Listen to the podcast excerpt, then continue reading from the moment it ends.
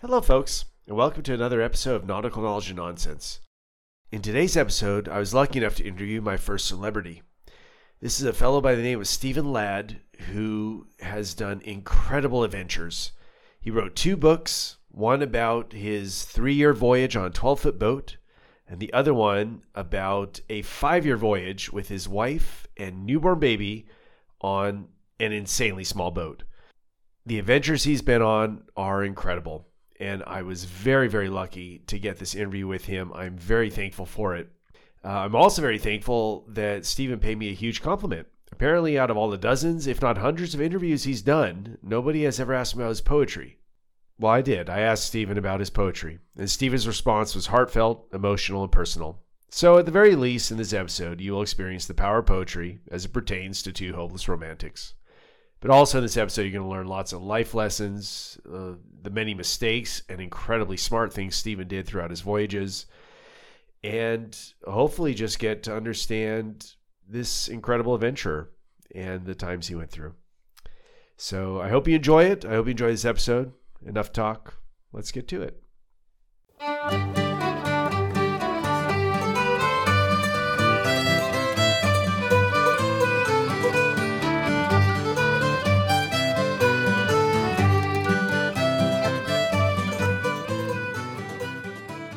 Hello, folks. Welcome to another episode of Nautical Knowledge and Nonsense.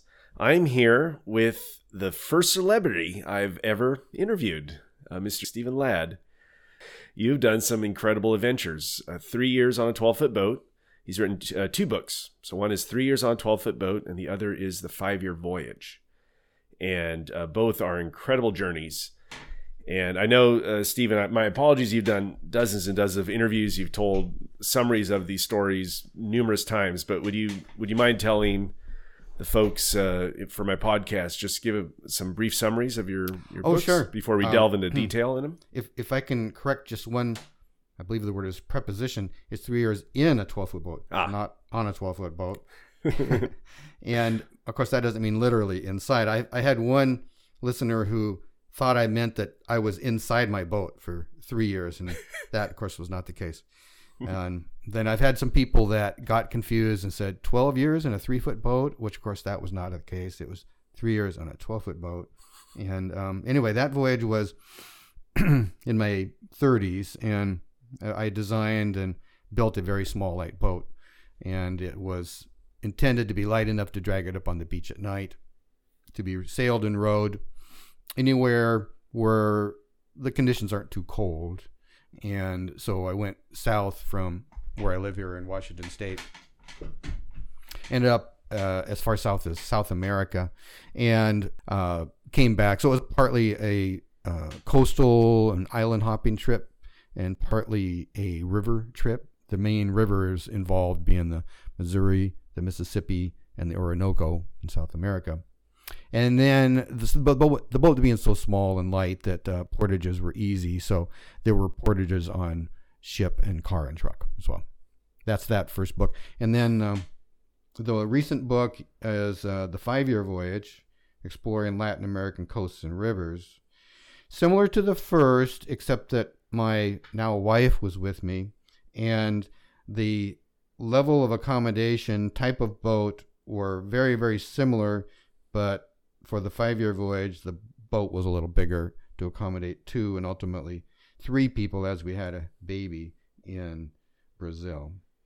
So, in that case, it, kind of a similar thing. It's rivers, coastlines, islands, but then when we got down to South America, the riverine portion of the trip was much accentuated. And instead of just being in northern South America, we went all the way down to Argentina through the interior rivers like the Orinoco, Amazon, Paraguay, Paraná, and their many, many tributaries.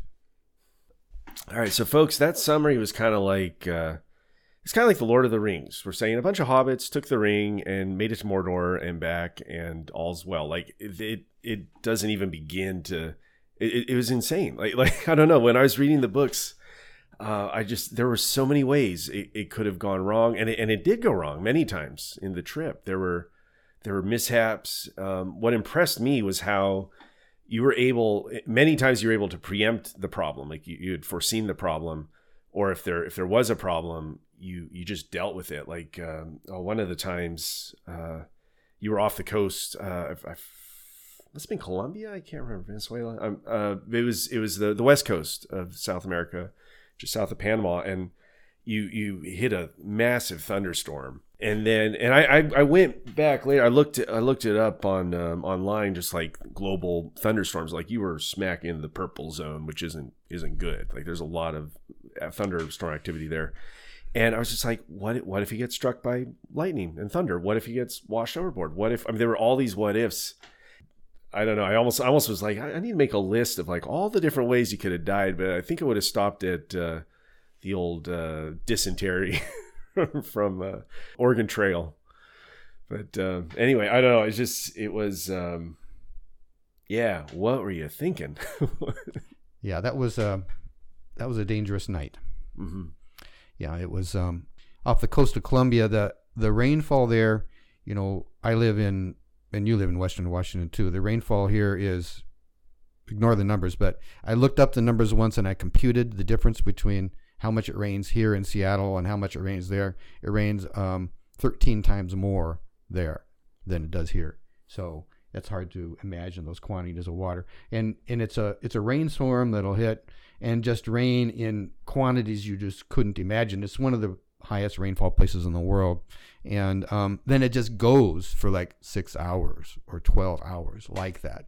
And what I hadn't anticipated in the design and usage of my boat was that the rain would fill up the the footwell in the cockpit and that that rainwater would be perched above the center of gravity. I didn't hadn't thought that way, and it, but it was. It was above. Once it was all filled up, it was above the center of gravity, so the boat simply tipped over. And um, I hadn't. Well, the I was inside and I was warm and dry because the the the hatch cover was on, but the hatch cover was not dogged down, mm-hmm. and um, so the boat as it when it turned over, the hatch cover came off and filled up with water. Then that caused then I lost my buoyancy inside the boat. The boat is full of water. It's not a not really a boat anymore. So that was the makings of that of that problem. yeah, and then you you had quickness of mind. I, I, I remember I don't remember the details, and um, but I, but I remember reading it and just you, you made a couple very good decisions at that point that probably saved your life. Well, I um, soon realized that the boat would it was like being on a log in the in the water. You could, it's easy to turn the boat over any way you want, but it's not stable in any position. And um, so I took some effort to keep from losing the things that were inside. Remember, the hatch cover was had it broke off and it was lost, so anything could fall out. But I was tying things on, tying things together so that things wouldn't just disperse and sink. And then um, the boat was more stable upside down than right side up. So I turned it down upside down and I just um, lay on its exposed bottom until it got light. And during the night, I thought of a way to rescue myself, which is that I had I kept my water in collapsible five gallon water jugs, and I poured those out, blew them up like balloons, and stuck them inside the the boat, and that was enough buoyancy that the hatch opening was then floated above the waterline. Once your hatch opening is above the waterline, you can simply bail the boat out. So that's how I was able to resurrect that situation. Yeah, it's, that's so awesome. Um, and then and then this, I mean, your journey in a twelve foot boat like that wasn't even your your first big adventure. Your first big one was Afghanistan. What nineteen seventy one? Is mm-hmm. that correct? Yeah, in uh, 1971, right out of high school, I traveled for a year in Europe, Asia, um, Asia as far east as as Pakistan. So that's Turkey, Iran, Afghanistan, and Pakistan and then also Morocco. And I had a lot of uh, misadventures there. I my timing was such that I was in uh, Pakistan and well, I was on the border with India. But when I when I arrived, as the day of the war started between Pakistan and India, so I was a refugee, a war refugee, as a kind of a tourist war refugee. And then um, later in Morocco, I was in, in prison for a month from a motorcycle accident. Jeez, I mean, I, I feel like we could just do a whole podcast episode just on on that adventure. Like, is there ever going to be a book written? Do you have plans? I've been writing about that. I, if you want to, anybody look at my um, my website. I'm writing new material that'll be a book someday, but it's I'm sharing it with Facebook friends and putting it on my website. It's episodes of that and other parts of my life that are not yet a book. Okay, and we'll definitely link your website, but just so Mhm. folks know, what's what's your website? Stephen with a PH dash Ladd L A D D dot com. All right. Yeah. Awesome. And and those episodes, each one begins with a title, which is a true minor, you know, small statement of fact, but just listening to it, you would think that it can't possibly be true. And yet they're all true. it's, that's so that's so cool. I mean, Afghanistan, 1971. So obviously, I, I don't. I just I have to know, and I'm sure I'm sure people listening are just gonna be so curious, like the differences in Af- Afghanistan then to today are, are I'm assuming night and day, at least in the cities. The countryside probably has always been the countryside, but. What, what Mm. can you give us any impressions just so we get a little tease, I guess? Well, your- Afghanistan in 1971, that was before they had their problems with communism and Russian in, invasion, and and then the the U.S. intervened and managed to get the Russians kicked out. But then, but then U.S. occupied it as a result of the Taliban, and so there's about 25 years of civil war that has happened since I was there. Mm. So it was a sure a lot better place then, but it was very primitive. It was like if you if you read the Old Testament, it was uh, the type of lifestyle that that's what it was. There was no the cities didn't have electrical systems or sewer systems, and uh, the the roads were just tracks. There's no pavement or bridges or anything like and that. this is in the cities you're, you're describing. Yeah, well the the cities were uh, mostly just Kabul. Even Kabul didn't have a, a sewer system, Wow. so it might have had some pavement. So, so I meant meant that to include the the cities as well. Uh, all right, let's get back to your boat journeys because I'm sure that's why most people are here. So, so one of the things that struck me, which, which is very obvious when you read the two books back to back, is just the difference in technology. Um, even you know from from 1990s to the mid what mid 2000s was when you were or late 2000s, right? 2009 was when you started the voyage. Yeah, that is about that is the year that we started the five year voyage. Yes. Yeah. So just like you're using the internet, you're using you got a GPS, you got no chart plotter, but I don't know if that was for was that for just um, the, there wasn't room or just something you didn't want to have or what was yeah, in thinking in the in the five year voyage, it was a it was a very small boat. It's not intended to have like it doesn't have a place for electronics, so we um, made do with a handheld GPS such as you use in hiking, Mhm. and we mounted it on the mizzen mast, which is right in front of the steering station, and we we could load whatever you know navigational charts are available, but we also learned during the course of it how to make our own charts, which is what you have to do in South America when you're navigating the rivers. We mapped our own our own way through the whole continent. wow. Yeah, it's it's it's phenomenal. There's there's technology there. I mean, we we used internet to make the maps because we would go go to a cyber cafe, pay by the hour to sit at a desk, you know, and um, we would open up Google Earth.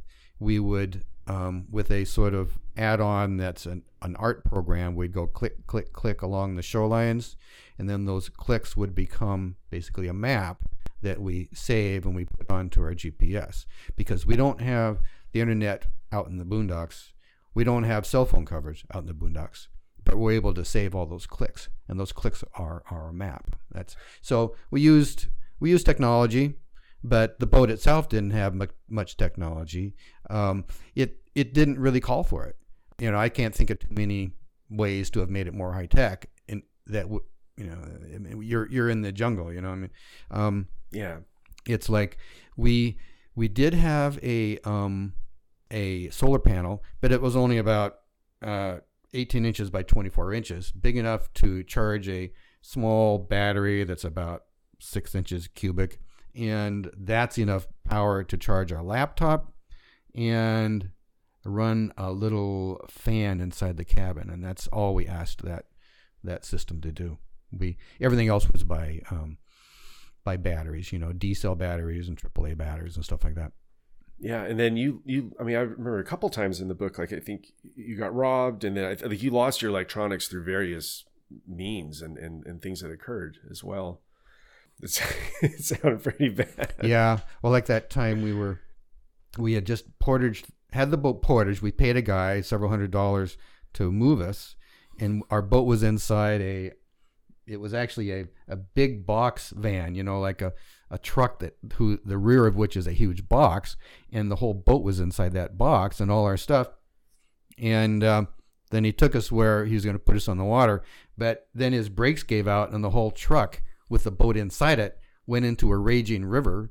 We we got ashore before it was just at the very last second before it did that, and the driver had to swim ashore, and then the the the whole truck got kind of wedged into into into a rock, a submerged rock, and this raging river was gushing all around the boat. I mean the truck, but the boat was inside there. So I swam out to the I swam out to the truck, which which I had to start upstream and anticipate where I would end up because I was going down, you know.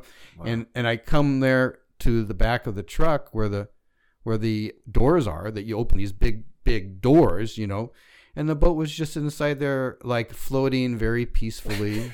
it was just, it was in its element. It was floating. There was no nothing wrong. I just took it and uh, swam ashore with it, you know, and took it to the shore.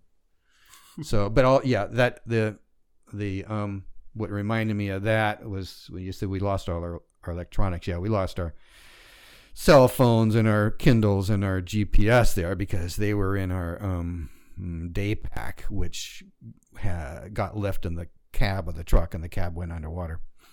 This was your second voyage um, that, that, you're describing there. So I think for ease of just so people don't get too confused, I'm going to try to we'll, we'll talk about the first voyage you did, the three years in a 12 foot boat and I'll, I'll try to because I realize we're, we're switching back and forth. It might confuse the heck out of some people. So, mm-hmm. um, so let's let's talk about your first voyage a little bit because I I got I mean tons of questions if you got the time. I, I really appreciate it.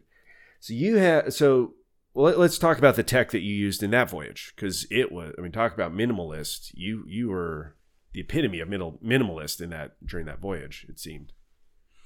Well, yeah, it's um, a cold molded boat. That's a modern type of design, and it uses a modern kind of glue, epoxy, but it's still just wood. And the um, well, the masts were in a way high tech. They're windsurfer masts, but I just cut a for each windsurfer mast. I didn't need a whole windsurfer mast. I just cut off as much as I needed of a windsurfer mast and created sockets for them to go down into. So the, the rig of that boat was um, the masts were were windsurfer masts, and uh, there's no standing rigging. They, the masts just stick into a hole into a socket, and it's a simple sailing rig, like um, triangular sails that are that have what's called a sprit boom. So it's a sprit boomed cat yawl in that it had its mainmast and a very small mizzen in the back. It was before GPS, and so um, I had like a flashlight, and um, I had a Svea stove. That's a camping stove. Uh, that was my technology. And part part of reading your journey, like it, it reminded me of, of how we used to get around. You know, because I, I still remember being a kid in the '80s and you know, and teenager in the '90s and stuff, and and um, yeah, it's just it, it was almost like a study in like, oh yeah, you had to you had to take people's addresses and remember them and you had to remember their phone numbers and if you didn't meet mm-hmm. up at such and such a time you might never see him again mm. and, and, that was the the truth of it yeah. so it was kind of a, a neat stroll back into memory lane a little mm-hmm. bit in that sense your book also it reminded me of a lot of other things uh, the um, have you ever read a time of gifts no. by patrick um, uh, time of gifts by patrick lee, Leigh Fermor. because your journey is very because it, it reminded me a little bit of that. It reminded me a little bit of like you know you obviously were going out, I, and maybe I'm I'm projecting, so so don't you know stop me if I'm wrong. Um, but have you ever read uh, Into the Wild mm-hmm. about Chris McCandless? So you know he was he was on like a, a self journey, but unlike you, it, it, seemed he made some mistakes and wasn't able to recover, or simply wasn't prepared enough. Whereas you knew boat building, you understand the physics behind it, you understood it seemed like you understood what you were getting into.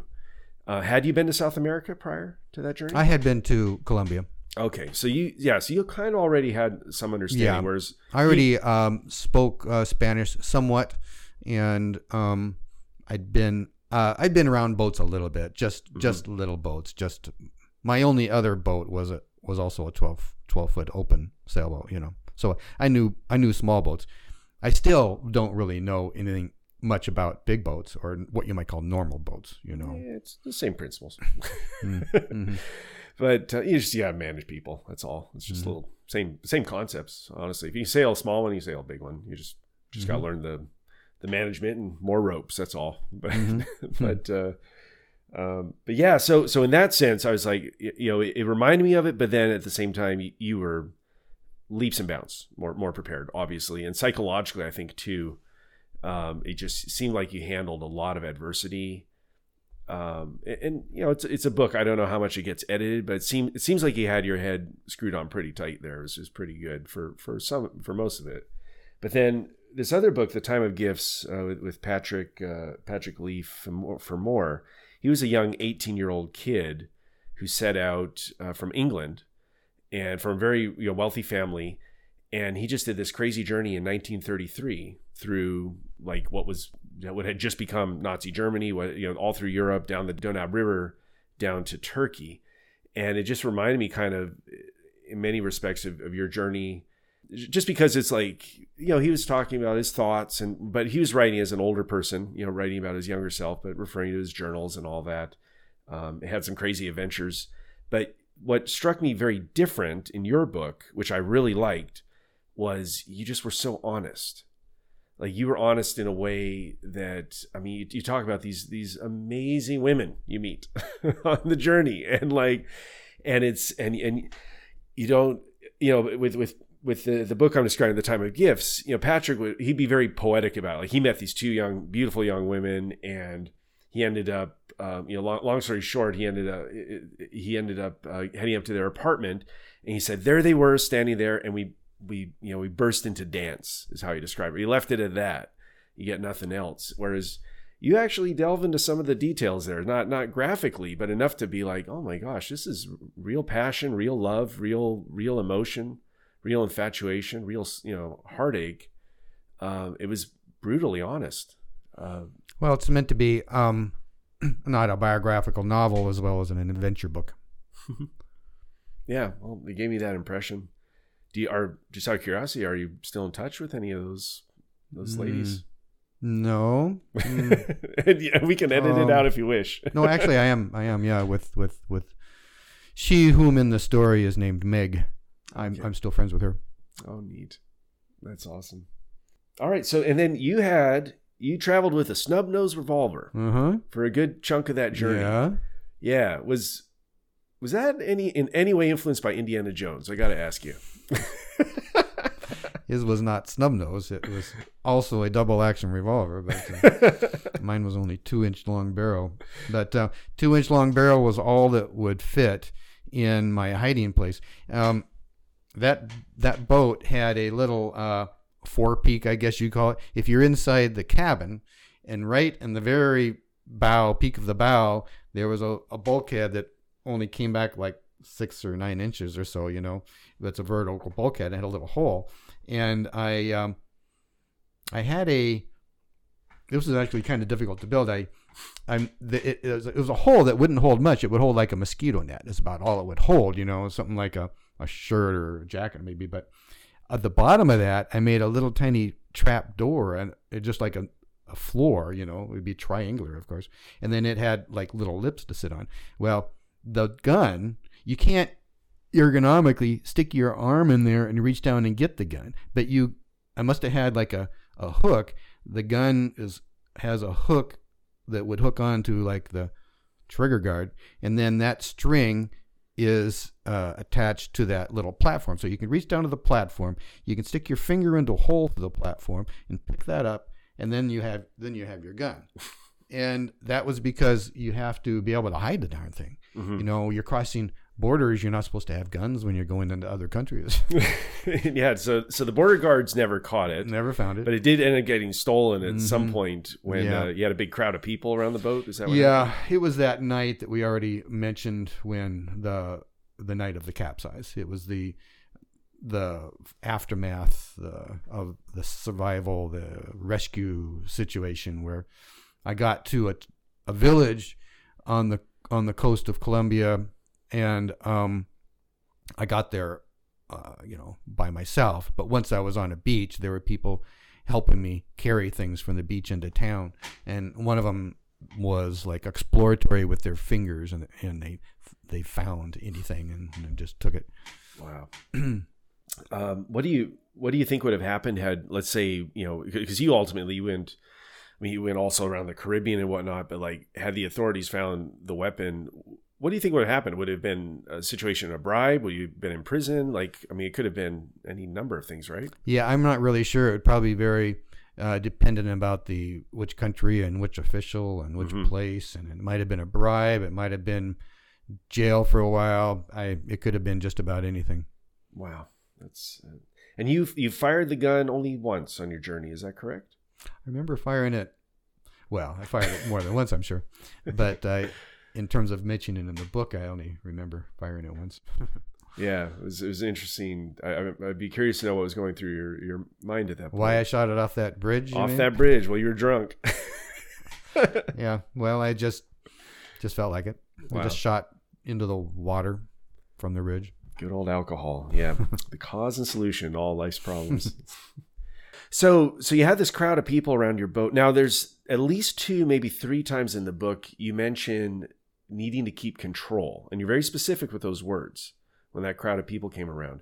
What what I'm cur- what what has me curious is was that something that you had read about or personally experienced or has somebody told you hey like when you get a crowd of people you need to control them or was it something just intuitively you kind of understood you could lose everything if the crowd started taking stuff I guess intuitive. Um, I'm sure there's a lot of variety of situations, but in the situations I was in, this might be somewhat cultural with with Latin America. You know, like I don't mean that to say that all Latin Americans are like this or something, but it seems like that's the kind of thing that would happen there, but wouldn't have happened in Washington State. But that would be where you've got a crowd of people, and then some of them are like the alpha males who will always want to be the guy who's in charge of that, whether it's appropriate for them to be or not, whether they have anything to do with the situation or not. They'll step forward, and you have to get them back or down or something, Mhm. you know. And um, so I did find that situation periodically. Yeah. yeah yeah it's it's interesting so and so you knew that from your previous travels then you, you kind of experienced it probably I just seen it I didn't really think it through. I just um, had to control people sometimes. yeah well it's good instincts Oh yeah, can, can I read from your book? Because there's like, so folks, uh, just so you know, we are literally covering. I mean, we're not even covering a tenth of the book at all. Like, like we're we're covering little teeny, uh, you know, points. I wouldn't even say they're all. I mean, they're highlights to me, but I guarantee you, when you read this book, everybody's gonna have a different highlight. Like, you got poetry in there, you've got songs, shanties. At one point, you have like an impromptu storytelling, which I thought was hilarious. it was great. This and you and you actually write it, you know, wrote it all down. Um, but there's there's a few paragraphs, there's a few points where I just, if you don't mind, I'd love to read one where you you kind of explain the difference between nature and people, and just kind of Mm. the the fear with people. Mm-hmm. That that resonated with me a lot. Mm-hmm. Um, I've I've mentioned it before on the podcast, but for some reason I don't know what it is when when I'm out at sea, I, I don't really get I don't really get nervous with big waves and swells. That doesn't bother me, but like people sometimes do. It's kind of weird. But you, you kind of explained it a little bit, I think. Anyway, if if I may read from your Mhm. book, or do you want to read it? It's page one forty five, All right, all right. uh, second paragraph from the top. I didn't particularly fear accidental death because I had years before accepted the outdoorsman's responsibility to understand natural laws and his motivation for exposing himself to them. I knew my motive, intensity of experience. The intensity was worth the risk. That calculation came automatically, but the danger posed by people seemed different. Nature is unintelligent and orderly, therefore predictable. Killers are intelligent, therefore malicious, unpredictable. I hypothesized that it was preferable to die by my own incompetence or bad luck than to be murdered. But with passing time, I realized one danger was simply more familiar than the other. My responsibility was the same weigh the odds and minimize the risks. That's awesome. And right there, I mean, that's that's boat life in general. You know, yeah, weigh the odds, minimize the risks. Yeah, It's, I, uh, I might add that um, I have never been in a fight with another human being since. Well, I had I had to defend myself a little bit once in that prison in Morocco. mhm. That was really kind of brief and almost not a real fight. Before that, it would have been, believe it or not, in grade school. I never had a fight in junior high school. I never had a fight in high school. I never had a fight. In, school. I've never had a fight, except so really, you know, I'm not, I'm not defending myself in these in these stories. I, but I would have if I had to. yeah, But I don't know exactly what I would do because I'm not like a martial artist or anything like that. I just assume that I would. But there there were times, and I don't recall if it was in the first book or the second book that like there was one time you were in a cab, and I forget what the fellow was going to do. He was he did something where you, you Right. actually physically you- so you did intimidate him. Yeah, I he was trying to shortchange me, and I just raised my fist and put it in his face. You know. yeah, So Yeah. It'll it'll come if asked. him. yeah. It's it's fascinating how uh, I, I mean. If I, if I knew what I back in the day, what I know now, just how to you know, pe- you know, most of uh, avoiding fights is just not looking like a victim, and Mm-hmm. Yeah. that's it. That's actually Yeah. nine tenths of it. Yeah, it's um part of it is um I don't know what how to describe this. I don't know if it's something you can learn or not, but um knowing where you can um push the limit and where you can't, where you can express your anger, which sometimes actually exactly what needs to happen. is You need to express your anger, but mostly it's not what needs to happen. You know? Yeah. When should you express your anger, and when should you not express your anger? That is really critical, and there's there's no way you can write a book about how to do that. That's just a matter of feel, you know. And I suppose maybe I was lucky because there were times when I did express my anger, and um and it worked. I got I pe- the people who who uh, were you know had me under their subjugation. They backed off, you Mhm. know. And other times I didn't express my anger, and that was probably a good thing too. Yeah. Um, do you think uh, so? You you were robbed at least once in the first book, right? I think you mentioned it. Well, you got robbed once in the states. The guy took your knife, and then you were able to fast talk your way, and or I think you bought it back or something. Oh, yeah, I- I you were bought doing it back. handstands. Yeah, that little story. Um, um, Well, I've been I've been robbed at knife point or mugged uh, three or four times in my life. You know, like literally a knife at my ribs or being hit over the head and knocked out. Um, so I have that's because I put myself in harm's way. I I go where people just generally don't tread. You know, and uh, took the risk and suffered the consequences. do you think? Um, do you think traveling with Jeannie were you guys more of a target, or what? What are your thoughts there? I'm just curious. Mm, They, um, we were still not as much targets as many people would be because our boat was so small that Mhm. it, uh, the, the initial reaction is, what a dorky, funny little boat. It isn't like, oh, there's another yacht. Yeah, we can steal the outboard motor off of it. It was more like just a little boat, huh? Um, but at any rate, um, we, I don't think we were particularly high profile, but it was high enough profile that we, we got robbed too. Okay. Yeah, and Jeannie, just so folks know, is is uh, Steven's wife. So super awesome. So there were a couple times, in, in especially in the first book, where you left and literally like two hours later, pirates show up, like people armed, looking for you that had no business. Like they shouldn't have been looking for you, but you know, for obvious reasons, they were. Basically, were pirates. Was that mostly luck? Like, did you just get lucky and just happen to leave right at the right time, or was was there any Yeah, I was just lucky there. Okay. And then with, yeah, I mean, you, I think you even mentioned in the book, like you run through scenarios in your mind about what you what would you do if you came across Mhm. pirates or they came across you Mhm. and da da da. Yeah. And then, but in the end, you, as you put it, I think all the scenarios wound up with you living and succeeding, which that's not, you know, the pirates will have different scenarios in Mhm. their head and different Yeah. films being played. Yeah. Well, uh, uh, at one point uh, in the book, I I, I recognized that with a with a boat that has no outboard motor and uh with a gun with a two inch barrel, I could never uh, compete with um, somebody who has a speedboat and a rifle or a shotgun. So it it's just it's partly just to make yourself feel better that you're you even carry that little pea shooter of a gun. You know. Yeah. Well, and having a plan honestly will keep you calm.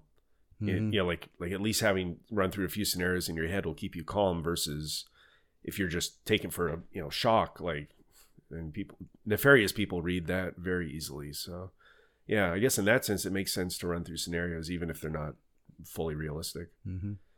Kind of a few random questions here. First of all, thank you so much for including translations in your books. I appreciate that so much. I know we're almost at an era where you can just hold up a phone to any foreign text and you get an instant translation, but we're not quite there yet, most of us. And I really appreciate that you translated things. So thank you for that. Made it much well- easier to read. Yeah, um, I I would simply sometimes include the Spanish of whatever was said by myself or the other person, only if to me that sounded interesting, like an interesting sound of a sentence. You know, I didn't normally put in everything in Spanish and then Yeah. in English, but only only a few times. And I feel like there's a couple times too where you actually leave the original language or hints of it, but you don't translate it because you actually didn't know what was being said. I think I, I could be wrong. It could be my imagination working, but I think, which I thought was also interesting. Mm. What did the natives do for mosquitoes? How how the Yeah, heck did that- they survive down yeah, um, I, I would say there's been there's been progress since even then, or there you might say there's probably been progress between the time periods of, of these two voyages that we're talking about. That um, malaria is being um, suppressed progressively, and um, there even in 1990 there were villages in which many of the people had mosquito nets over their beds there? hmm but not all of them had mosquito nets over their beds. And um, both then and now, still, you you have to have mosquito nets over your over your sleeping place because it's just too high a chance of getting malaria, dengue fever, or a couple other diseases there. Wow. And did you see signs of that of those diseases when you were down there? I, I remember just meeting people that had had it. Okay. Mhm. Oh yeah, there's a great quote. So, so folks, just so you know, Stephen here, he's a poet. He's such a poet, and it definitely comes out in the first book. You got terrific poems that directly tie into what you're experiencing, and I, I appreciated it a lot. There's a there's a nice quote where uh, it was, uh, "My medium was the world at large, and the world, thank God, is still largely wild." Well, most people don't like poetry, so thank you for liking my poetry. and since you pay attention to the poetry, and you're about the only person I remember talking to that ever has, I'd like to point out to you, because I've never pointed out to anybody before, that there is that poem. Um, you do mind if I if I read a certain poem? Because there's something I want to tell about this poem. That that it's part of it's part of it's like a dream, but a part of it's true, and and you might not have known that if you're just reading it. it's called Rowing, Rowing on the Roof of a World That's Made of Water. And Stephen has the poems all indexed, so they're easy to reference. Mm. Rowing, rowing on the roof of a world that's made of water, who are they below who raise their heads as at the sky? They who ask me of the land, does a falling tree where no ear hears still make the crashing sound?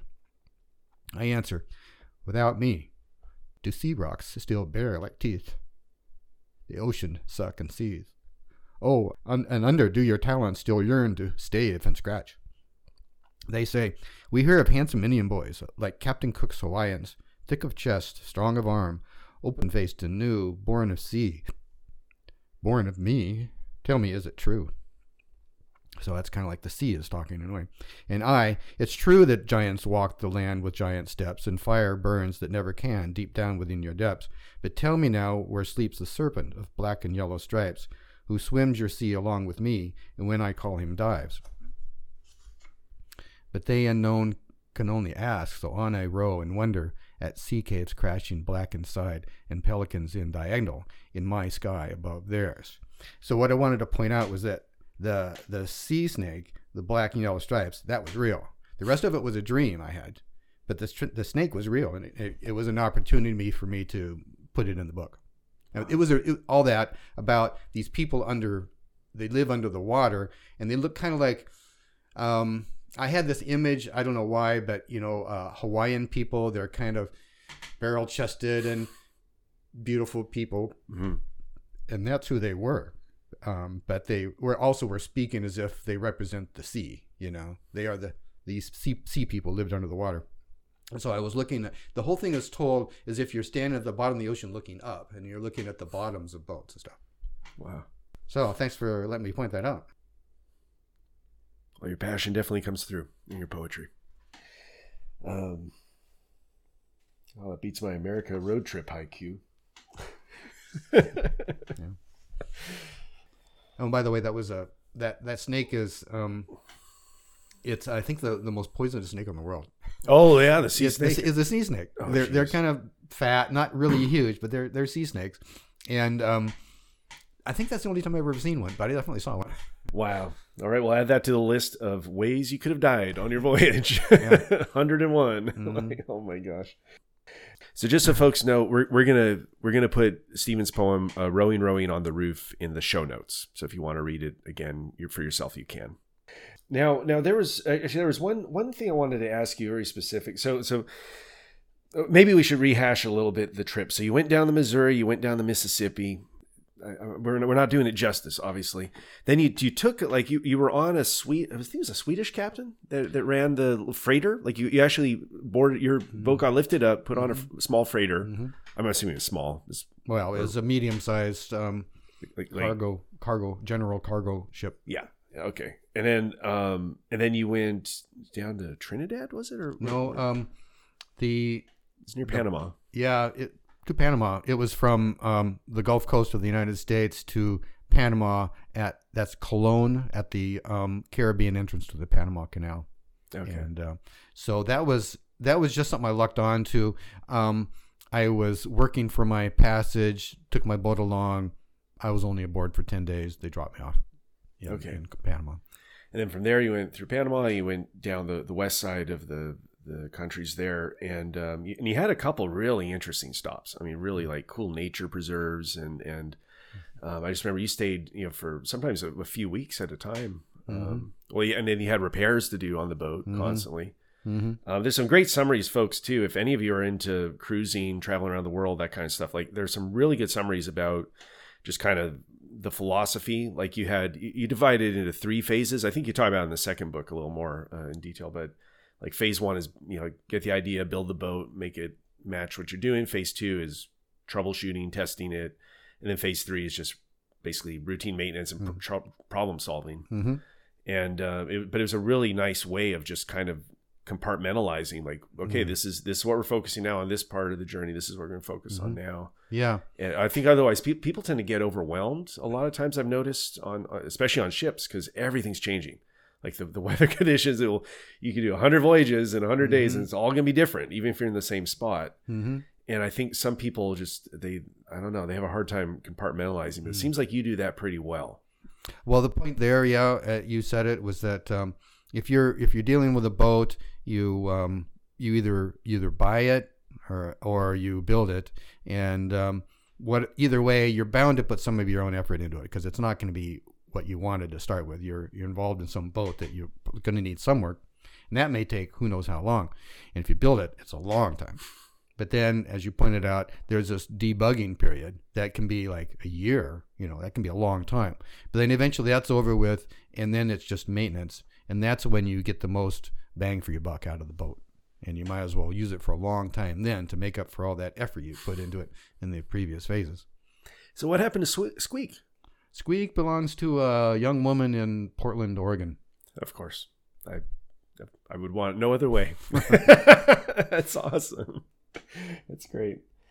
Um, oh man, in one of our previous episodes, it's um I interviewed an old shipmate of mine, um, Crazy Ivan, and we have a drunken interview. We get pretty hammered by the end, but uh, he was saying the the marinas and stuff, and like they've they've it's very hard to have a boat now in Portland. Hmm. Um, in the city of Portland, so I hope she's doing well. I hope the boat's doing well, and I mean, I'm sure with a boat that size that you can pull out by hand, it's it's probably pretty easy to get around no matter what the city's trying to do with the riverway. She, I don't know if she's even had it in the water ever. She just has it on its trailer uh, in her backyard or something. Oh, okay. Well, It was given to her as a gift by her uncle, and she didn't even know it was a it was a surprise gift. And uh, I don't think she she really wanted it particularly, but she she still has it. okay. Well, good. I'm glad the, the boat's well. Mhm. Um, so, so yeah. So then you ended up. You went into the river systems. You, you obviously got portaged or, or got driven over the Andes down into was it Brazil? No, it was you were still in Colombia, or Colombia. Colombia and, and Venezuela. Mhm, Yeah. that's right. Now, at one point, well, I, I love I love your description at, um, and I guess I guess we're going to just very quickly skip through the rivers systems because I think you were already in the Caribbean when when Clinton got inaugurated as president, and you Mhm. you just kind of like describe it like, eh, like everybody's sort of. You weren't too inspired, and and nobody else seemed inspired. Uh, Mhm. is that? Do you think that's just the the cruising world and and the um, the high adventure travel world is just I don't want to say it's above politics or it's it's but does it, it does it transcend some of that do you think like you're not part of that world at that moment in time right Mhm. Well, I didn't mean to make any political statement there at all. It was just not of great interest to me. I, I had, really have nothing against Bill Clinton. yeah I kind of like him as a president, but I I wasn't interested in what the whole situation. yeah and uh, do you think is that something just just consciously that you chose to do being abroad or do you think it was just simply you had bigger things to worry about Well, politics is um, part of mass psychology, mass sociology. Millions of people becoming this thing that's all kind of squabbling and conflicting with itself, and that's obviously not what I was doing. yeah I was I was doing my own thing. Yeah. All right. Um, and then you got you got picked up by a woman that you said was uh, you called her Sherry, um, and she took you to a hovel. And like that one, I was I was very curious. Um, well, you described it as a hovel. Like she she had next to Yeah. nothing. Was she? So my my gut, I, I don't know. I'd be curious to know what what. First of all, why did you think you could trust her? And and it almost sounded like she might have had some mental issues or something going she is, on. uh, Like- was a she was a big fan? mystery. She um yeah, she shows up on my boat. and this is a native. This is a native. Yeah, uh, she's a Dominican Okay. girl, Dom- Dominican Republic, and um, she you never know just exactly what she means or what she under you know. But she says my boat happened to be parked right at the stern of this replica of. It was either the Santa Maria or the Pinta or the Nina, but but it's a logical place for that boat to have been there because this is where Christopher Columbus landed or had his base in the Dominican Republic. And so the that that Christopher Columbus boat was here and my boat was right behind it and she looks down from the dock and she sees me there and she says, "Is your boat the baby of that boat?" Like like that boat had just given birth to my boat. And and I and I and I thought, "What? I think she might be seriously asking that question, you know?" and then she asked other things that like are very kind of naive, you know, like whether she's a little bit kooky, I really don't know.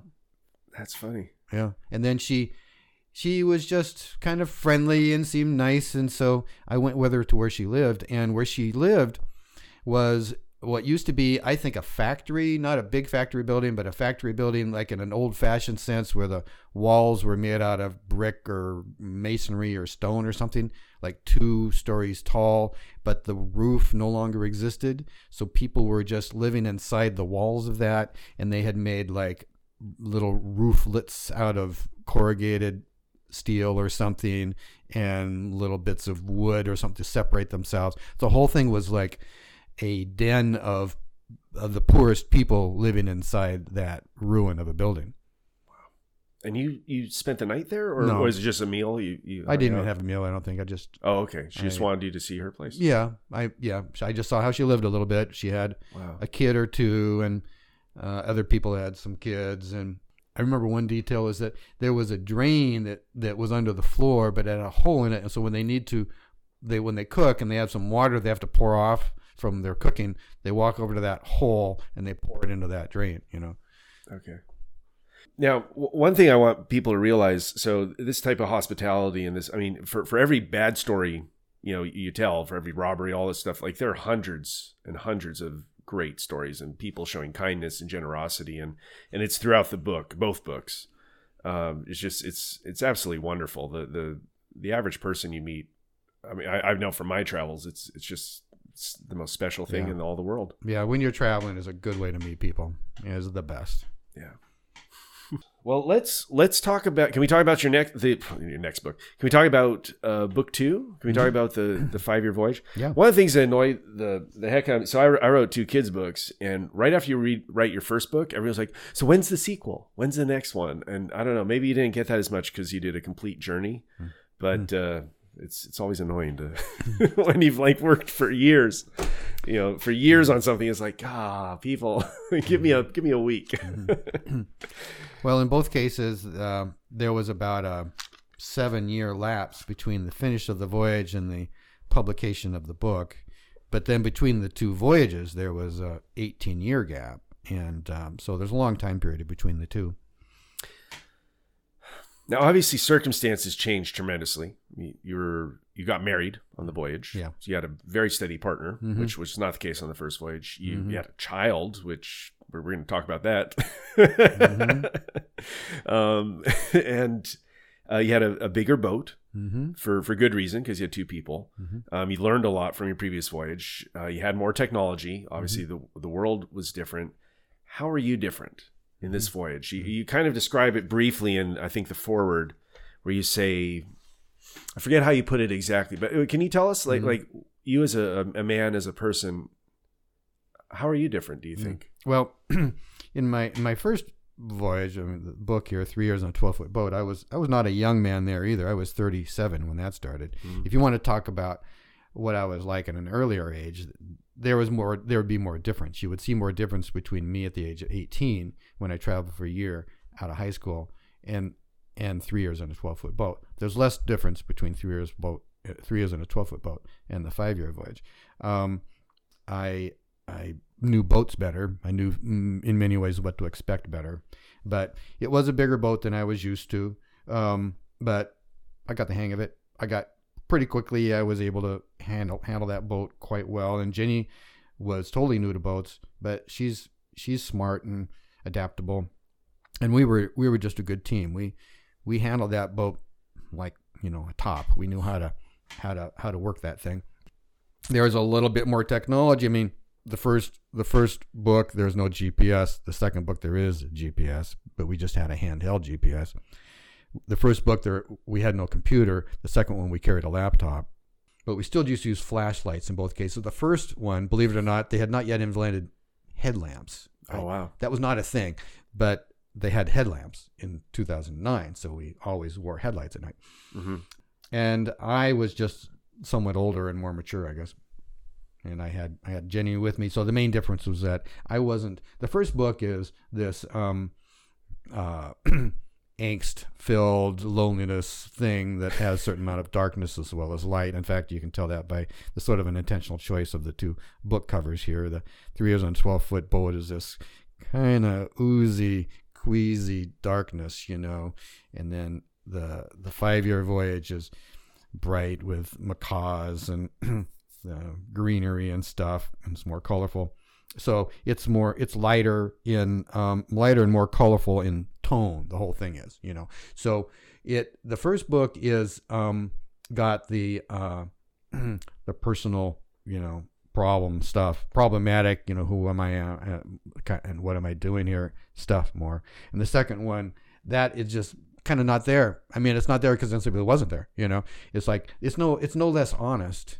It's not like it's not like the second book. I'm like editing something out. It's just that that that uh, hard stuff just wasn't there. Wow. The second book, she, Ginny was so it was very very different in the tone and feel. the The actual day to day was very very very similar, Mhm. but but the tone and feel of it is more.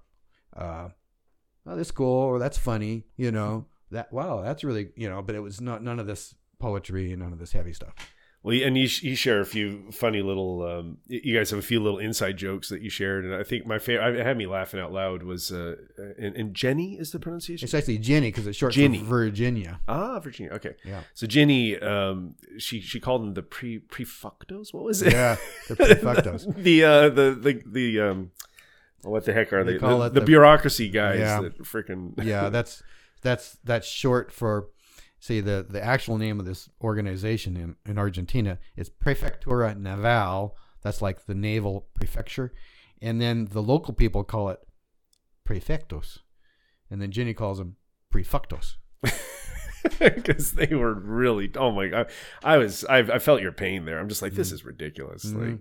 Come on guys Well, that was a different kind of bureaucracy, a different kind of um, complaint on our part, and not nearly as bad. It, it really is something to make fun of, and it deserves to be made fun of Mhm. a lot. But they weren't crooked or corrupt. They were just. Um, they were just trying to um, prove their justify their existence by mountains and mountains of paperwork. oh yeah so did did jeannie did she test herself at all prior to the voyage i mean you said she didn't have a lot of boat experience but had, did she do anything to physically prepare herself or or get some experience prior to the being on the boat Not really. She was um, she was outdoorsy. She had done some hiking and camping, and she had um, traveled by herself to Scotland once. To um, I guess that was sort of a high school um, foreign exchange kind of experience. She had traveled you, you guys had done some outdoor adventuring but Yeah. she, she didn't actually specifically train No, for the voyage no. But you guys, uh, it sounds like you had a good working relationship on the, the ship. I'm sure it wasn't always perfect, obviously, but but it sounds actually, like she, actually it was perfect. yeah, that's great. Mhm. Wow. I mean, can you elaborate on that? Like, what what was it that? Um, how do you guys complement each other so well? Well, let's see. she um well, I just um I just take take what I've got, which is her. I can see what she can she's always easy to get along with. Very conciliatory, pleasant, you know, sense of humor, um and I don't push her too hard, you know. It's like she's the kind of person that um if you don't she'll she'll accept uh, a certain level of mostly uh, uh, okay it's kind of hard to describe jenny she she doesn't really like people very much. And most and anybody that's at all unpleasant she simply won't be around them at all. And um, but she will be around people and when she that she cares about and when she is around them she'll be very understanding um, and she'll accept a certain amount of like treating wrongness you might say but not very much you know? I i can might be grumpy you know a little bit and i get away with it but this much and i wouldn't get away with it you know? So Mhm. so i'm, I'm aware of that and um then um she's just really smart and brave. She learns quick and like you do it this way you do it that way you careful you don't this and careful you don't that. And she just goes through she trusted me. She just we just she never backed down. She never let off. She never said i want to quit. Um, she was always it, which is really surprising. She never once said like i'm i'm not you're into this but i'm not i'm not into it as much as you no she was uh, just as much as it, into it as me uh, from beginning to end Yeah. and in fact, it was more her, more her idea than mine that we really got started. But it was my ideas that because I had the experience, it was my ideas that led us the way we went. If you Okay. follow me, she she said, "Let's go," but I said, "Okay, well, I guess I have some ideas about how and where we might do that." Okay. What'd you guys do for Blackwater? Blackwater, Yeah, like like uh, I mean, like uh, uh, just um, just straight overboard or into a bucket and then overboard. okay. Yeah. All right, just curious. I may add that out. We'll see. And sometimes it's even easiest, um, you know, to really gross out your your listeners. Sometimes it's easiest to jump in the water and go while you're swimming. Well, there we then, go. Then get out of the water. Actually, you know what? People might find that really interesting. Maybe I will leave it in. All right. So there, you had a couple close calls. There was one in particular. You went to what's the name? Bahia. It was a Diamant, Diamante. Mm-hmm. Um, I don't know if it's Bahia. What was the name? Oh no, it, it was the uh, Lagoon. Laguna Laguna del Diamante. Diamante. Yeah, and you Mhm. said you went in and you described it as like it felt sinister. Yeah, it did. And and and then and then just like like two weeks later there was a, a father and, and a daughter and, and the dad eh, the the um, middle middle or I guess an older father and kind of a middle age I, I looked up the story after I, I read that Oh, I'm like did? oh man I, I want to know the details what happened You found it online, something about it? found it online um, found found out the daughter because I, I wanted to know what what actually had happened to the daughter but she had she turns out she was fine as in the bad guys they, they shot her dad she saw her dad die and then i hard to know. Like she might have fired a flare or something at them, scared them off, whatever. Mhm. But she wasn't touched. She wasn't hurt. Yeah. So I was curious what happened there. Well, um, I, I should I should preface this by saying that I do not at all claim to be a person who uh, is like um, clairvoyant or has any supernatural abilities whatsoever. So I don't at all understand why that seemed sinister to us. It kind of got proven just a couple weeks later that they, we had good reason that it was sinister, but there was other things about it. It was like there was this. There, why would this feel sinister? I don't know, but I can describe it to you. It was a weird place, beautiful but weird. The um, it's just a very strange place topographically.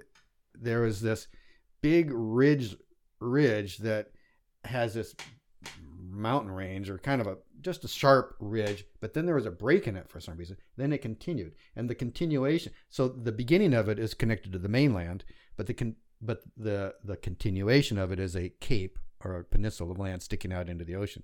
And then so there's this break and and this is all jungly. It's all uninhabited jungle and too steep to ever build a house. But there's this gap and to go you go into this little gap which is navigationally difficult because there's breakers there.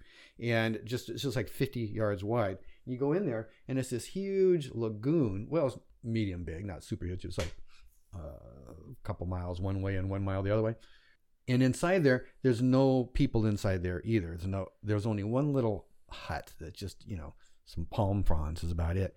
And then um but it's so beautiful you wonder why aren't there people here? Because there's a city not very far away why is there's nobody here when it's all so beautiful? It's, it's kind of weird you know? It's like Yeah. uh, and then and then it was just and then plus you're like cooped there because there's only that one tiny little opening and then you get inside and uh, it's kind of spacious but there's no escape you know? And I thought, there's something about this i just don't really feel comfortable with. But we did spend the night and then came out the next day and we just felt glad to get out of there. Wow. but we're lots of other places that that were very in a way they're like that but they didn't feel like a trap like that Yeah. Interesting. So just no people when there should have been people, like not even Yeah. local fishermen or anything. yeah And the entrance wasn't so dangerous that it would have hindered people going through in and No, out. motorboats would have- locals. Local boat, motorboats would have no difficulty getting in and out, but a Yeah. sailboat did because you had to tack straight in Oh, within a very narrow thing, you know. Yeah, yeah. Interesting. Okay, well, I'm glad. Glad you guys were safe. Glad you made it, obviously. Oh, ho, ho, ho, ho, page 51. All right, there's a quote. uh, It's my favorite quote, I think, out of the whole freaking series. I got to say it. All right, So, page uh, 50 and 51. By the third morning, the swell had lessened, so they took me out again. We connected the long tow line.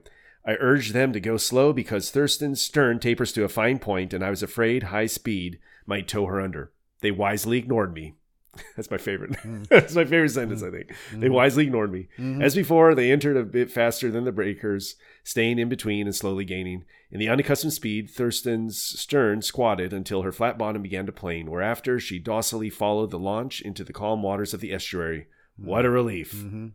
Yeah. I had I had never I had never towed that boat at high speed, so I didn't know what she would do. But it just turns out that that shape of a hull, when you tow it at high speed, it it gets up onto plane. The which normally, as as a boater, you might be aware of this. Normally, a training a planing boat means that it's got a wide stern, a, a transom at the back. This didn't. It's a double ender, Mhm. but it planed nonetheless due to the shape of its bottom. Well, it's I, I'm going to use that line at some Mm. point. They Mm. wisely ignored me. Mhm. I, I, I like that. and oh yeah, and so you you mentioned in the book as well, your dad and uncle fought in World War II. Mm-hmm. Because one of the people you met on on it was, it was uh, I think a younger fellow actually. He was Yeah. really interested.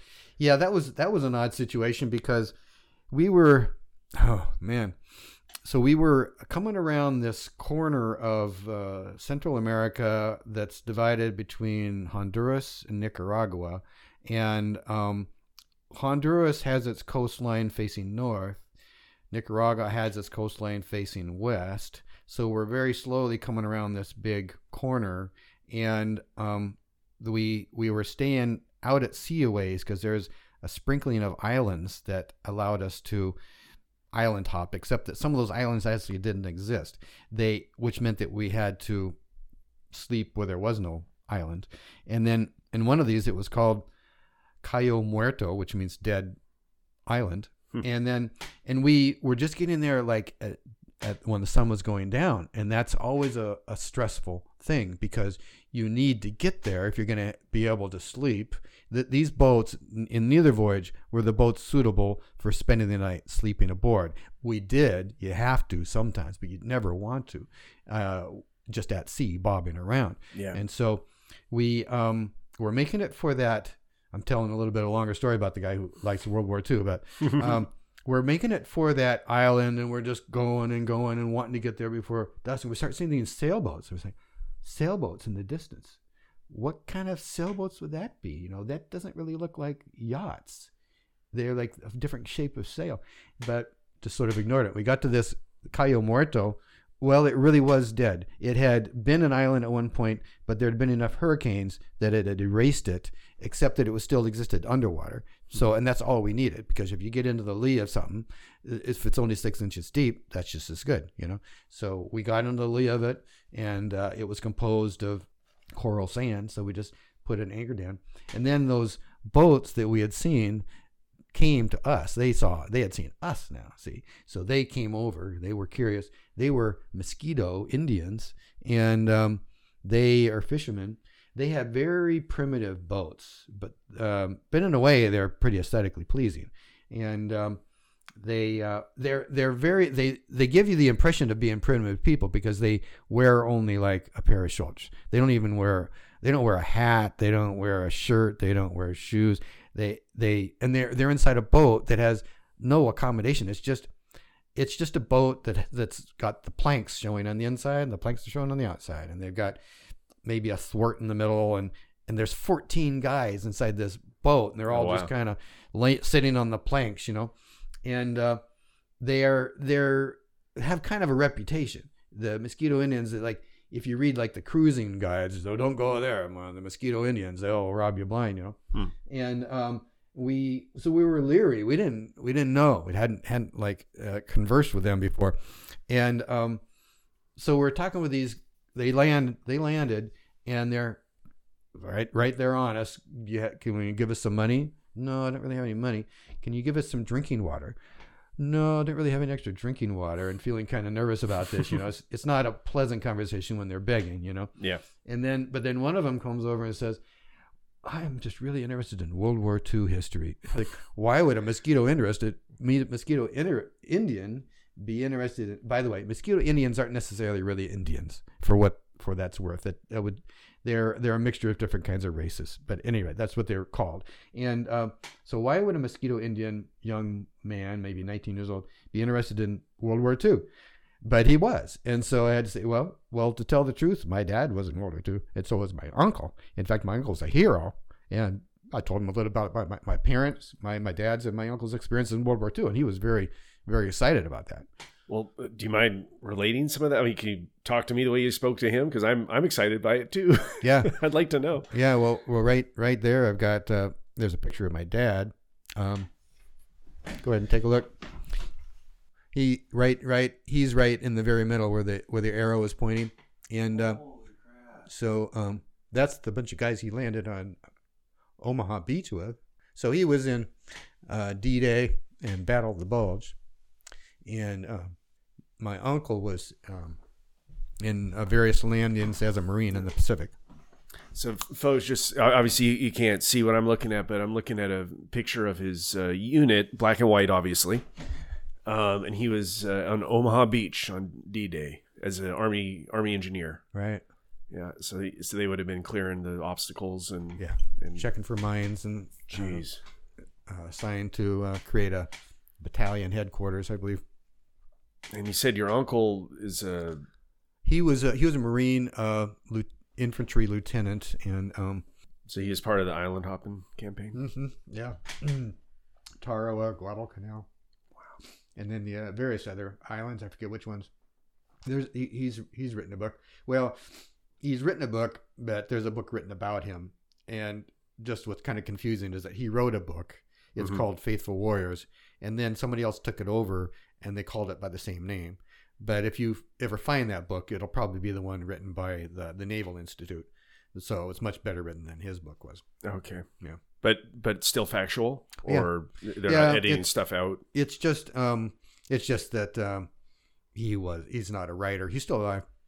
He's still alive. Mm-hmm. Wow. Yeah, he's just not a writer. So the they they they rewrote it for him. You Yeah. know, much better. Yeah.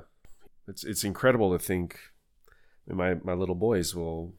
I don't know. Ho- Hopefully, they get to meet some World War II vets, but they, they're not going to be around much longer. It's crazy. You know, my uncle's uh, 101. Wow. Yeah, he's um still alive, but uh, just barely, I think. Wow. Oh, sorry, Steven. I don't mean to be bringing up these well, tough I, topics. I, but yeah, it's hard for me to, to, to tell those stories sometimes. yeah. But I mean, I I, I kind of want to, like how he on Tarawa he got shot, shot by a machine gun bullet right through his body, right right through his belly button, came out his back, and he survived. Jeez. Now, how often do people get shot like that and survive? Yeah. Do you think? Well, obviously, their stories must have had influence on you in your life. Well, with my dad, he never had the the brutality of experience that my uncle had. He had he had a tough time. Mhm. It wasn't easy. It wasn't safe, but but he wasn't like uh, nearly as you know in harm's way as my uncle was. Yeah. What got you? I mean, you, you put yourself not in harm's way in a, a military sense, but you know, taking the beat definitely off the beaten track. Yeah. Like, Definitely unconventional. Like you're on unconventional tracks in an unconventional boat, and it, it's yeah. I mean, I don't know. Did, did their stories influence you in that sense? Oh, not consciously, but maybe subconsciously. They didn't like sit around telling their stories that much either. Yeah. La- later in life, and I think this is pretty common for vets. They, it's they don't talk about it until towards the ends of their lives, and they start thinking, "Hey, I, I want to tell my story. I've never told my story. I want to tell my story now before I pass away." Yeah. Let's let's uh, get away from death and talk about birth. you had a freaking baby Mhm. on a in Brazil Mm-hmm. on the river system, uh, and and then oh my gosh, it- it- you, you kept the baby like like you kept the journey going. I just Mm-hmm. I don't know. As I was reading that, I, I just remember my little one year old, and I mean I could see why you did it. Like like I, but Ginny had the baby. They had a baby in Brazil. you know? We, we we should we should start with the fact that um, we had been traveling on the rivers for a while, and um, like for several months at this point, and we realized that traveling on the rivers is very safe. Maybe there's aspects that aren't safe, but it sure seemed safe. And even though you're in the middle of wild jungles, going through these wild jungle rivers, there's really not that much unsafe. It doesn't seem like it seems like it's totally safe. Mhm. And um, so we decided to have a baby. And um, then nine months later, we were still in the river system, but in a much different part of South America. And uh, that's where we had the baby. Okay. And then so and he was about a, year old, I think, by the time i i she she and he left. Is that right? Yeah. Um, he was born and in, in a town in Brazil. And um, so for one month, we did not live on the boat. For a couple weeks before and a couple weeks after the birth, we had an apartment. And then um, then we continued, and um, he was just a baby in arms, but um, we were just motoring upstream Mm-hmm. and then downstream on a river. And um, There's So a the- cute little picture of you have the little head like earmuffs on his Yeah. his head to protect his hearing. It's Yeah. it's really adorable. motoring. And um, so he he was there was like um, several months of travel with him, and then we came until he was I believe four months old. He was traveling with us, and then in Brazil as a tourist. You're allowed to be there for six months, then you have to be gone for six months, and then you can come back for another six months. So when he was four months old, we had reached a town that was kind of a logical turning point for us, Mhm. uh, uh, a milestone, and we all flew back home together and left the boat there. So, but then he resumed the voyage with us when he was ten months old, Okay. uh, through a little over about about fourteen months old. It was fascinating. So in the in the book, I mean, that six month journey back home and your time spent at home is just you cover it in two sentences. I think it's like it's literally like a sentence or 2 Mhm. and then you're back on the boat again Mhm. uh, with with George with and with um, with with Ginny. But I mean, a lot happened in that six months. Yeah, I mean, Well, um, what happened during the six months was um, just not part of that story. mhm. It was um, actually a lot of things happened in that six months. It was, but uh, a different story. okay. And so the um, so now, did you have a conti- so? I remember you described there are major hazards, though water hazards on the rivers, like the flash flooding you described, and there was like t- actual true tidal waves that could be up to five Mhm. meters tall. Mm-hmm. So my question is, did you have a contingency plan for if the boat capsized for for George? Like, did you have planned out, you know, how you're going to rescue him or what? What? I mean, obviously you must have thought about that. Well, um, the tidal wave um, danger was not that time of year. Is is the final word that we more or less got on that. Mhm. and um, those are called bores. Um, B O R E. A bore is a is a tidal wave in uh, Rivermouth, and um, the flash flood was was a different time. There wasn't any flash floods where we were, so I don't think there was any um, danger to concern ourselves with. About the most thing that I could think of would be a collision. You know, hitting another boat that could be really bad. Yeah. So Did um, just uh, part of part of this podcast is knowledge. Um, so the the what, what did you call them again? The tidal waves. bore, B Bore. O R E, a B-O-R. bore. Okay, so the bores. Yeah, there was it January and February. Was there month? Uh, yeah, I think they were uh, that time of year, and I was. Let's see, what time of year was I? was there? Uh, I think I was there in the in the North American spring, and it was um, more a phenomenon of um, the um, rainy time of year, which was you know when the rivers would be high, but at that point the rivers were more low. Yeah, the bores are. We had heard about them, so we're worried about them, and then we we go on the internet and we look at um, YouTube videos, and it's it's an eye opener to see that because there are people, of course, that have gone with a with an airplane or a helicopter or something and taken pictures of them. You can see what they look like. Mhm. They are a they are a tidal wave, and they happen uh, on a regular basis. You know, they just come in and crash, and everything's smashed, and everything. You know, the shorelines are all just trees flying up in the air because they've been uprooted by by waves and stuff. But um, not when and where we were. Wow. and then, okay, so then you, you sail up the Caribbean. So you, you eventually go solo. So you're solo sailing and uh, learning, how, you know, relearning how to sail the boat that way, I guess. But um, but it, ultimately, the boat you you capsized coming in. It was the Dominican Republic. Mm-hmm. Yeah, yeah. The uh, the the big error occurred there. The um, the error was that I was coming in through a um, supposed pass into a lagoon, and this pass and the the coral reef are directly facing the the oncoming trade winds, and it was a day of uh, high swell, and um, so you know a ten foot swell translated onto um, onto a surf can be like a 20 foot tall wave. And um, so uh, the boat pitch poled and um, mast broke, sails were torn up, uh, lost the rowing capability, and um, the moor and the motor was out of order. But um, I wasn't in physical danger because of just where I was, and uh, uh, I was not like in the wilderness at that point. I, there were people around and stuff. Yeah. Okay. Now the damage to the boat. I mean, so you lost the mast. Like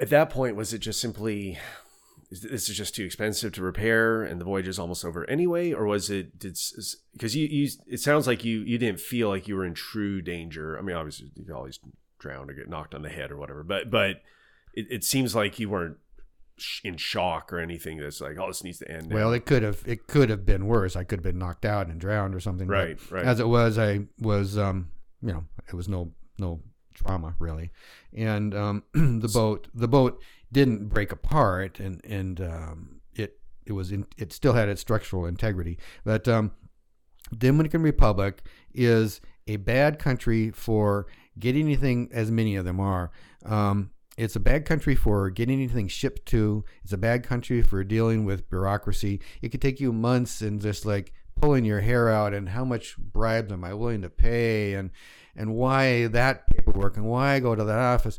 And I was already five months separated from my family. Yeah. So you know you've got a baby. You don't want your baby to grow, grow up without you. Yeah. So Yeah. it was it was totally right to say, well, I guess it is over. Yeah. All right. Well, good. Yeah. Stephen, thank you very, very much for for sharing so much. And folks, just so you know, like we're only talking not even one twentieth of, of the books here. Like, like we're not covering anything. Uh, I mean, these are just some little highlights, but there are many, many, many other highlights and stories. And I guarantee you, everybody reading these books is going to come. You know, you're going to have different stuff that, that you're like, why didn't Johan talk about that? Like, so I guarantee you, they're they're worth getting. These they're definitely worth purchasing. Recommend getting them and reading them. And and Stephen, you got any last things you want to say or questions or any anything at all? No, but uh, thanks for uh, um, not hating my poetry. You're welcome. Where um, where can people get your your books? Where can they? We all you already mentioned the website, but where can people purchase your books? Anywhere you want to buy books is okay. It's it's on Amazon, but it, it should be available through any bookstore. All right. So we got the, um, and I will read it correctly this time Three Years in a 12 Foot Boat and The Five Year Voyage, both by Stephen Ladd. And uh, they're both very, very different books. So if, if the one doesn't suit you, probably the other one will. And if you're like me and love this kind of stuff, then both will suit you. Um, definitely a high, and, oh, one last thing about the five year voyage. You you do an excellent, excellent summary at the very end of uh, just lessons learned that I think any cruiser would be you would be very silly not to pay attention to those lessons learned. So there's a lot of good lessons to be learned in both both books, uh, as far as cruising and sailing, single boat handling. A lot lot of lessons to be learned there. So a lot of good knowledge. We only covered a, a bit of it, as I said. All right. With that, uh, thank you, Stephen. Thank you very much for doing this. You're my first celebrity, so Celebrity, huh? I love it. Um, super I mean, exciting. but uh, you interview people, don't you? So Oh yeah, yeah. How could who are these people you're interviewing if they're not celebrities? Well, uh, I got old shipmates that I interview, Yeah. and uh, I've got, uh, I got, uh, I mean, I've, I've interviewed a Columbia River bar pilot, um, interviewed, uh, oh, who else? I mean, the, um, a lot, a lot of the interviews are old shipmates. Some are solo episodes I do where I just talk about interesting history stuff that I like. Uh, but then I've done, uh, there's a tugboat operator. Uh, she, we had a great interview, she and I. That was fun. And then um, uh, the, uh, the Sea Scouts interviewed uh, Tom Rogers with Sea Scouts. So, but uh, but nobody that's written a book. So I guess that makes you a celebrity. nobody that's done dozens and dozens of interviews. Um, so, folks, thank you so much for listening. Uh, spread the word about the podcast. Support it if you can. Buy my little kids book after you've done after you bought Steven's books. and uh, yeah, I just want to wish everybody out there fair winds and a following sea.